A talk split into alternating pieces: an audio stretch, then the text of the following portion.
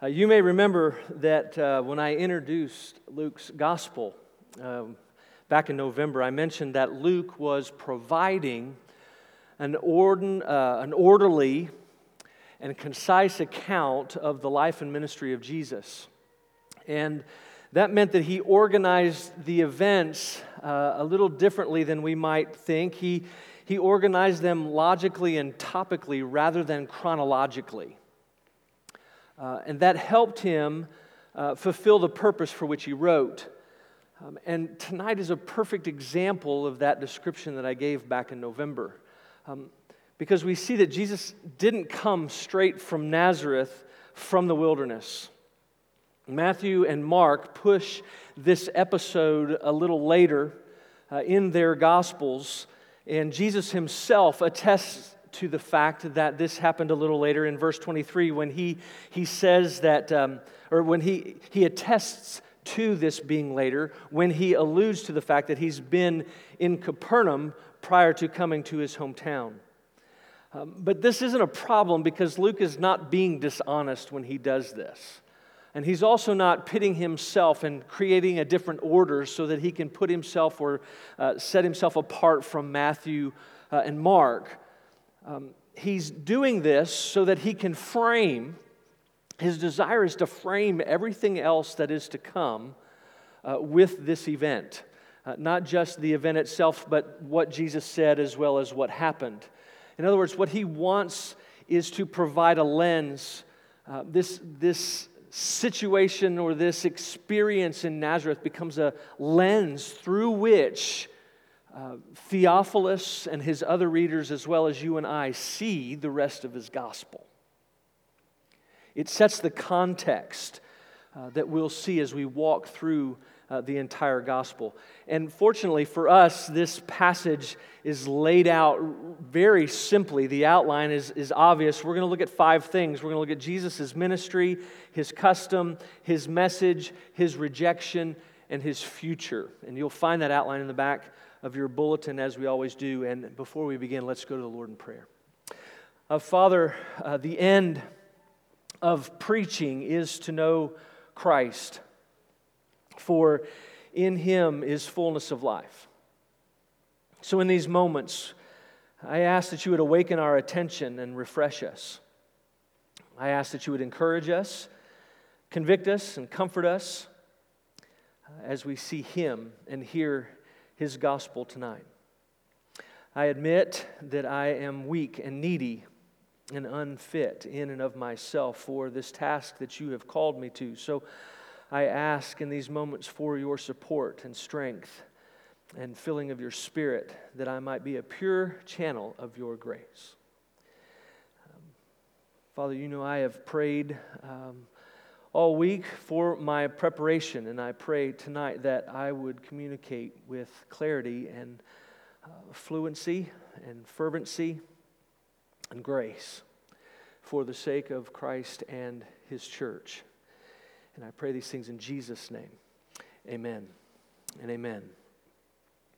Well, after being anointed by the Spirit at his baptism, and after being led by the Spirit into the wilderness where he was tempted by the enemy, uh, we see in verses 14 and 15 that Jesus returns. Luke says he returns from the wilderness and begins his ministry uh, through or in the power of the Spirit. One commentator put it very well when he said, Jesus does not return from combat with Satan as a limping survivor, battered and mauled by the tempter, but returns in the power of the Spirit to Galilee. And it's his spirit empowered ministry was one of proclamation, spirit empowered teaching and preaching and next week, we are going to see him being compassionate and, and healing and, and involved in what some people call a ministry of presence. Uh, but his primary ministry was that of proclamation. His ministry of presence rose up out of and pointed back to who he was and what he said and what he proclaimed. You see, he would go to the synagogues and he would read and explain and apply the scriptures and, and did so in such a way that word was spreading throughout the region. He was all the talk. And even though they, the people really didn't understand who he was completely, Luke says that they were, the initial responses were, were that of praise and, and, and glory. And actually, the word that he uses there says that even though they didn't completely comprehend who he was, they were in fact giving glory to God in the person of Jesus Christ. And I know it sounds simplistic, does it not? And, and it, honestly, in, in our day, many think it's too simplistic. To many, proclamation is an outdated means of ministry.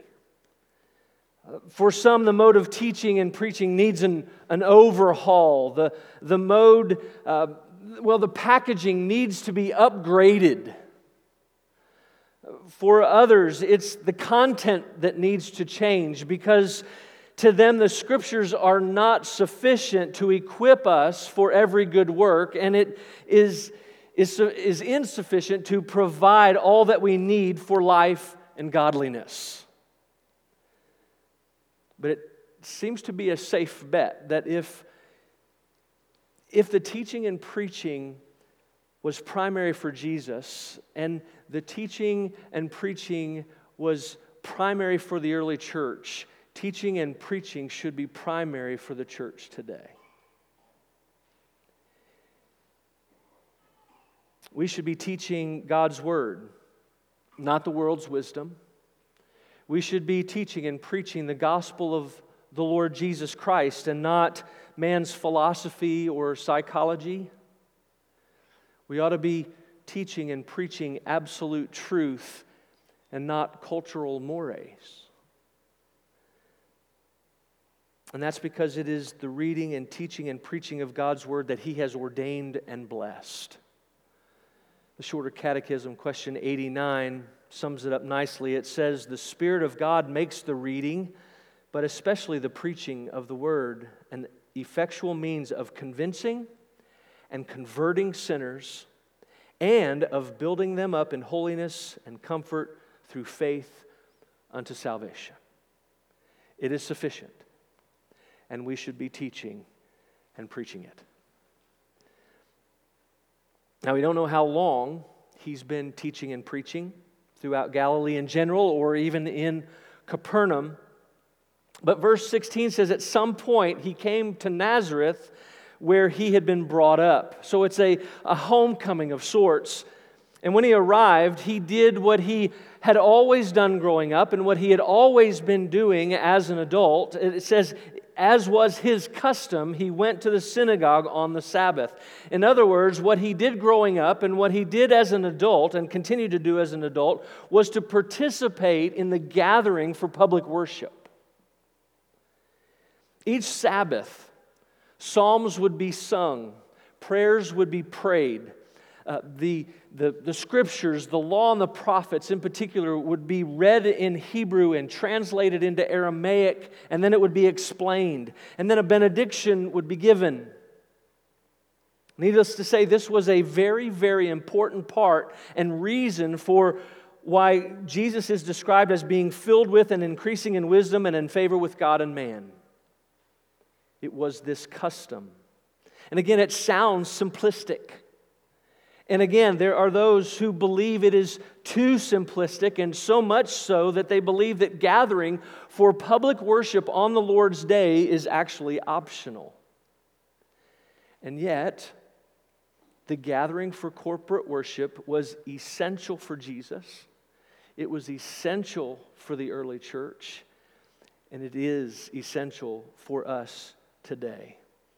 It should be essential for the people of God today. It was Jesus' custom. It should be our custom as well.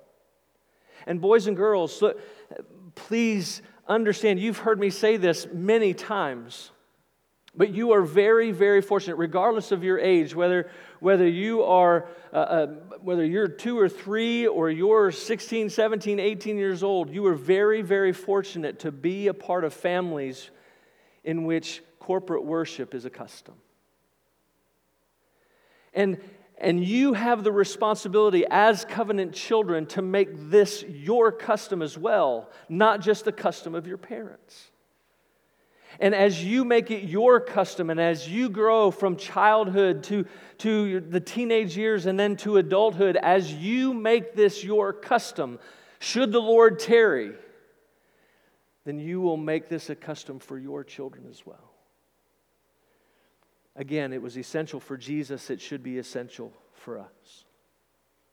Well, those assigned in the midst of worship, uh, those assigned to read the passages of Scripture during worship would stand to read and then would sit to explain. And on this particular Sabbath, we have read that it was Jesus' turn. It wasn't his turn. He was asked to read and teach. And so he, is, he stands and he's handed the scroll of Isaiah. And without the help of Isaiah 60, or without the help of chapters and verses, he unrolls the scroll and finds what we call Isaiah 61, 1 and 2, and Isaiah 58. He knows the scriptures that well. And there's general agreement that there wasn't a fixed pattern or there, wasn't a fixed reading schedule. Um, and so Jesus did what was common at that time, which was he had the freedom, like others who read, to select the scripture that he read, and he did so because it was it describes his ministry as it would be and as it always would be. He was going to read what his message was and would continue to be. Let's read it again. Look at verse 18. It says, The Spirit of the Lord is upon me because he has anointed me to proclaim good news to the poor. He has sent me to proclaim liberty to the captives and recovering of sight to the blind, to set at liberty those who are, are oppressed, to proclaim the year of the Lord's favor. Now, before we look specifically at this passage, eh, verse by verse, we need to look at the context of this passage that he quotes. And if you go back and look at Isaiah 59, you'll see in the first few verses the people of God are accused or charged with sin. And then they, of course, uh, confess their sin. But then, the, because of their hopelessness, the Lord determines that He's going to intervene and says He's going to intervene on their behalf. And then this is said. The Lord says this in verse 21, a very important statement. He, the Lord says, And as for me, this is my covenant with them, my spirit that is upon you, and my words that I have put in your mouth shall not depart out of your mouth, or out of the mouth of your offspring, or out of the mouth of your children's offspring, says the Lord, from this time forth and forevermore. And as John was saying, the Lord says, I'm going to make a covenant with my people, and my spirit is going to be upon the one who is both the suffering servant and the messianic king, the one that has been spoken of in the, the prior um, 58 chapters uh, there in Isaiah. He says, and I'm going, the Lord says, I'm going to give him my words that he is to speak, and my words are going to be with him and with them, my people, forever.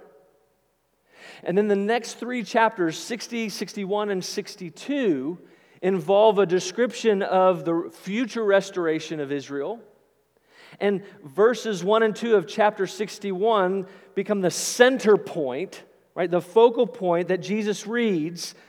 And it speaks specifically of that one, that same one, who the Spirit will be on, and who will proclaim the word of the Lord, and who will announce the age of restoration.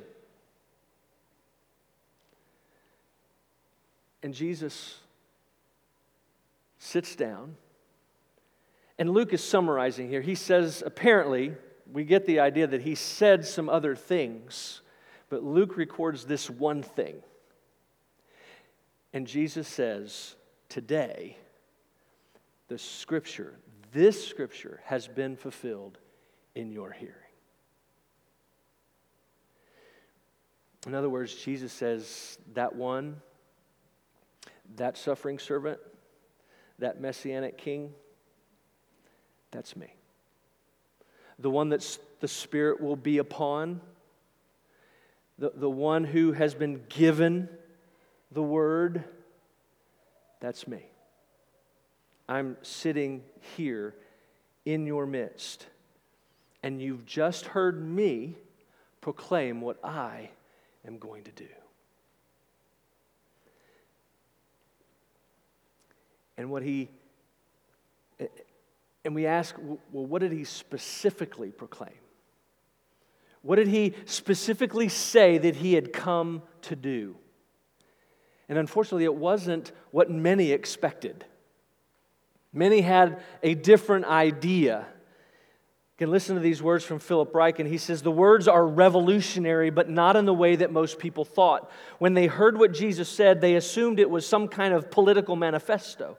They expected an earthly salvation that would bring a physical deliverance. Some of them wanted him to give the poor a higher standard of living, a social revolution.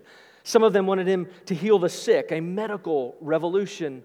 Others wanted him to overthrow the Romans, a political revolution. And Jesus had the power to do all of that, but it was not what he was called to do. Yes, he fed the hungry, gave sight to the blind, and released people from satanic oppression, all of which helped to prove that he was the Christ, showing that God's kingdom had come. Nevertheless, they were not his primary purpose. The quotation that he reads addresses or is directed to four groups. Uh, the first group um, he says he had come for the poor. Uh, this was literal. His message wasn't just for the rich, it was for the poor as well. It was for the, those who were underprivileged, it was for those who were poor financially and disadvantaged economically. And, and really, it was for the common, everyday people who lived in poverty at the time. But it meant far, far more than that. Spiritually, it meant the poor in spirit. Spiritually, it meant those who were weak and meek and lowly of heart. It was for those that were spiritually bankrupt. The good news that he came to proclaim was for those who acknowledged their lack, spiritually speaking. They recognized and knew they had nothing to offer in and of themselves in regard to their salvation. They had nothing in and of themselves that would aid in their restoration or in their reconciliation with the Father. They were those who knew they had a need and couldn't fulfill it themselves. And the good news wasn't that he had come to provide a higher standard of living, but to provide the riches and the treasure beyond any and all value of earthly money or possessions. He came to proclaim and provide immeasurable and invaluable grace and forgiveness. He came proclaiming a heavenly treasure that moth and rust could not destroy. He came proclaiming that he was to offer far more than silver and gold. The offer was every spiritual blessing in the heavenly places, and those blessings were not to be earned or merited, but they were to be received fully and freely as a gift. And he was not only proclaiming he was not only the one proclaiming that, he was the one that provided all, to provide every bit of it. Second, he says he came for captives. And again, the literal meaning of captives includes those who were taken prisoner during war or those who sold themselves into slavery to pay debts that they owed. But again, it means more than that. Spiritually, it meant those who were being held captive and were in bondage to their sin. Their sin and their guilt. They were servants of their sin.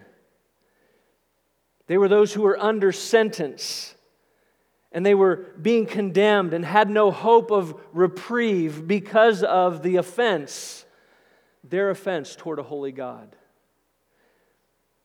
They were those whose souls and hearts and minds and wills were incarcerated in the deep, dark, dank prison of sin.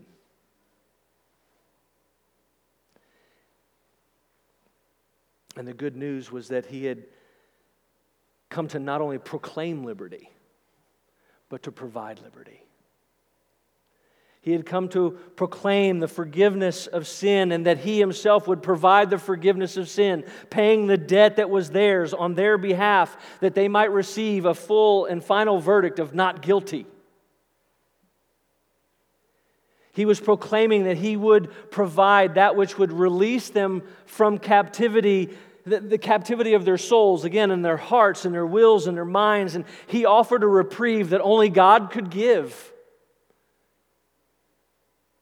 And as we sang earlier, he came calling sinners out of their bondage and sorrow and night of sin and into the freedom and gladness and light of salvation. Third, he says he had come for the blind. Again, literal, but the literal was secondary and was to point to the spiritual that was primary.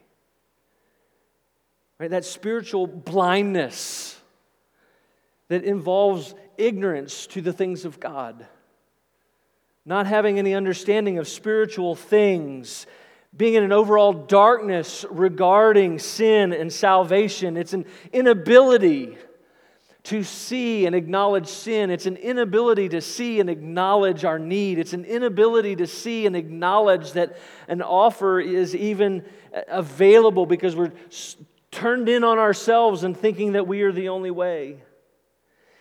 And that spiritual blindness actually causes a false, for us to believe in a false sense of liberty where we think we are free when in fact we're enslaved. And we could say, we, we learn from, uh, I believe it's, uh, I think Mark 2, John 9, uh, the, the man who's blind and, and Jesus heals, we know that the spiritual blindness is congenital in nature. It's, it's something that affects every bit of us. It's not just an eye issue, it's a mind issue, it's a brain issue. So the healing that needs to take place involves both the eyes and the mind, and he says that's what he's come to do. He came to not only proclaim healing, but to provide healing, to remove the veil, to bring those in darkness into the light, to, to remove them from the shadows, and to provide the ability to see the bright and vivid glory of God and the colors that are a part of life in His name. And then finally, He had come for the oppressed.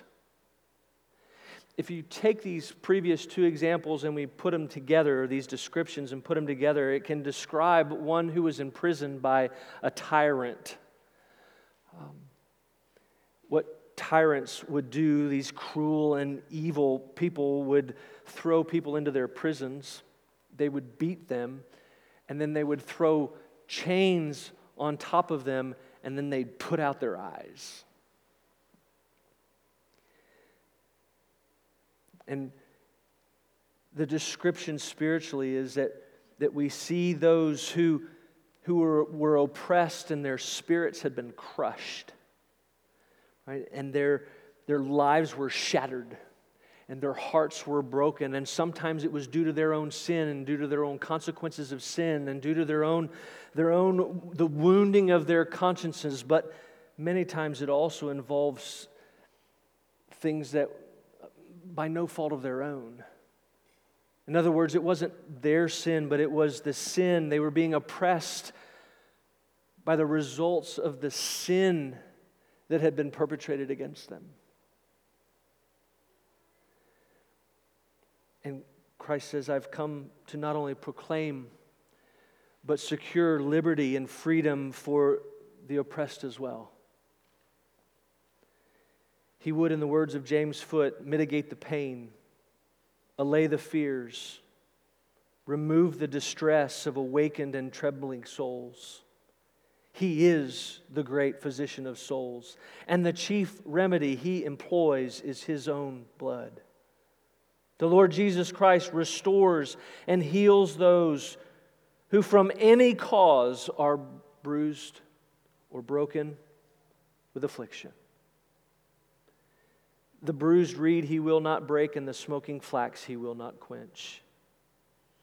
And again, this is available to those who have been afflicted by their own sin, but also the sin perpetrated against them. And, and it includes those who have suffered under the powerful and sometimes unrelenting oppression of physical and emotional and sexual and even spiritual abuse.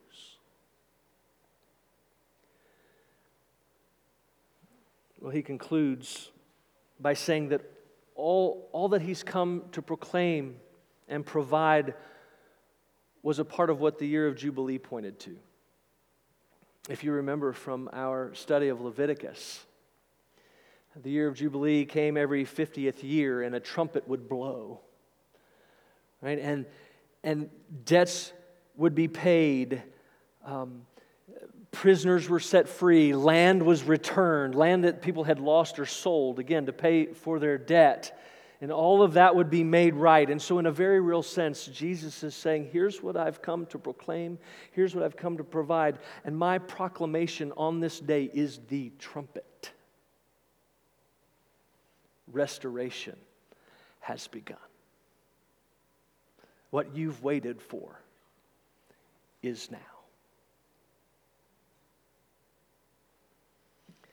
And brothers and sisters, um, two points quickly here need to be made. And first, we need to always, always, always remember that we at one time were the poor, the captive, the blind, and the oppressed. Paul even says we were dead in our trespasses and sins. The descriptions here are the descriptions of who we once were, but the Lord Jesus has met our every need. For those who have looked to him in faith, our needs have been met. He, was, he became poor so that we might be rich. He was chastised, beaten, and condemned for our sin and our guilt to pay our debt so that we would be set free. We were blind, but now we see because of what He has done for us. And so, hear these encouraging words from Charitie Bancroft. When Satan tempts you to despair and tells you of the guilt within, upward look and see Him there who made an end to all your sin. It was the sinless Savior who died. Your sinful soul has been counted free. For God the just is satisfied to look on Him and pardon you and me. Be encouraged. And second, this was not only for those who were hearing and not only for us, but it's for others as well. It's for, there, there are others in need. And I want us to think about this for just a minute. If this was simply, as some would like to make it to be, only for the literal poor, and only for the literal prisoner, and only for the literal blind, and only for the literal oppressed, it would be very, very exclusive. The truth is, the gospel is for all of us. There isn't a person alive who isn't spiritually poor or enslaved to their sin or spiritually blind or oppressed. And what the spiritual meaning of this passage does is it moves it from being exclusive to being inclusive. There's no one left out. And because of that, we should be indiscriminately sharing the gospel to the poor and the rich, to those in prison, but to those who are free, to those who are sick, but to those who are physically well, to those who are oppressed, but also to the oppressor. The gospel is for us all. It's the same message that, that we've heard that we're called to proclaim. Others are to hear it. So we're to proclaim it, but we're also to proclaim and help others exercise the same grace and forgiveness that they themselves have received. So we must remember, in the words of commentator Darrell Bock, Jesus was not a social, economic, and political revolutionary. So, the primary mission of the church is not to confront society's structures so they can be transformed. It is the primary goal to confront individuals within these structures and pursue changes in individuals that impact the structures they serve. The gospel does have social implications, not so much directly for society as it does for how the redeemed community, you and I, approach humans and social structures. He goes on to say so compassion, concern, love, truth, and service are to be concretely expressed by the church just as they were evidenced in Jesus. But again, like Jesus, our primary ministry is one of proclamation. In verse 22, the people, Luke says, speak well of him. They're, they're speaking well of him, and, and the, the grace within his words, it actually says they spoke well of him and marveled at the gracious words that, they were, uh, that were coming from his mouth. But notice it didn't last long. It doesn't last long, and unfortunately, they, they couldn't reconcile what was being said with who was saying it. Right? They're marveling at what he said. They're marveling at his presentation. Uh, you know, they're intrigued by the content that they're hearing, but they can't get beyond the fact that it's being spoken by the old carpenter's boy from down the street. So, as Jesus does throughout his ministry, we see him do this throughout the Gospels. He addresses them before they actually voice their objection. He steps in and beats them to it, and he doesn't mince words. And for the sake of time, I'm not going to read through this, but I'd like to summarize it. He basically says, Look, I know you want me to prove that I am who I am saying I am. I know you want me to do what I did in Capernaum so that you can believe and know that I am who I am claiming to be. But I'm not going to do it. I'm not going to do it. Because you wouldn't believe me even if I gave you those signs that you're looking for. You're not going to believe me no matter what. So, like Elijah, like Elisha, I'm, I'm going elsewhere. Because the good news isn't just for you in Nazareth. The good news is for Galilee, the whole region of Galilee. Actually, it's beyond Galilee. And if you want to know the truth, it's not just for Jews, it's for Gentiles as well. It always has been.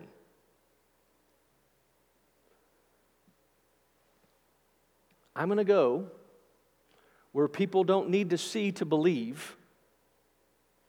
I'm going to go where they will believe and therefore see. Because this is all about grace and faith and me and what I've done. It's not about you or where, what you look like or where you live or what you believe or whatever your religious practices are. It's not about you, it's about me. And it shouldn't surprise us to know that they didn't like what he said because he basically pushed every pride button they had. He had, he had insulted them spiritually and intellectually and ethnically and nationally. And we know how deeply it affected their pride by how they responded. They tried to kill him. But he wouldn't die on this day because his time had not yet come. Luke says, But passing through their midst, he went away. This was the first, again, remember, this is the lens.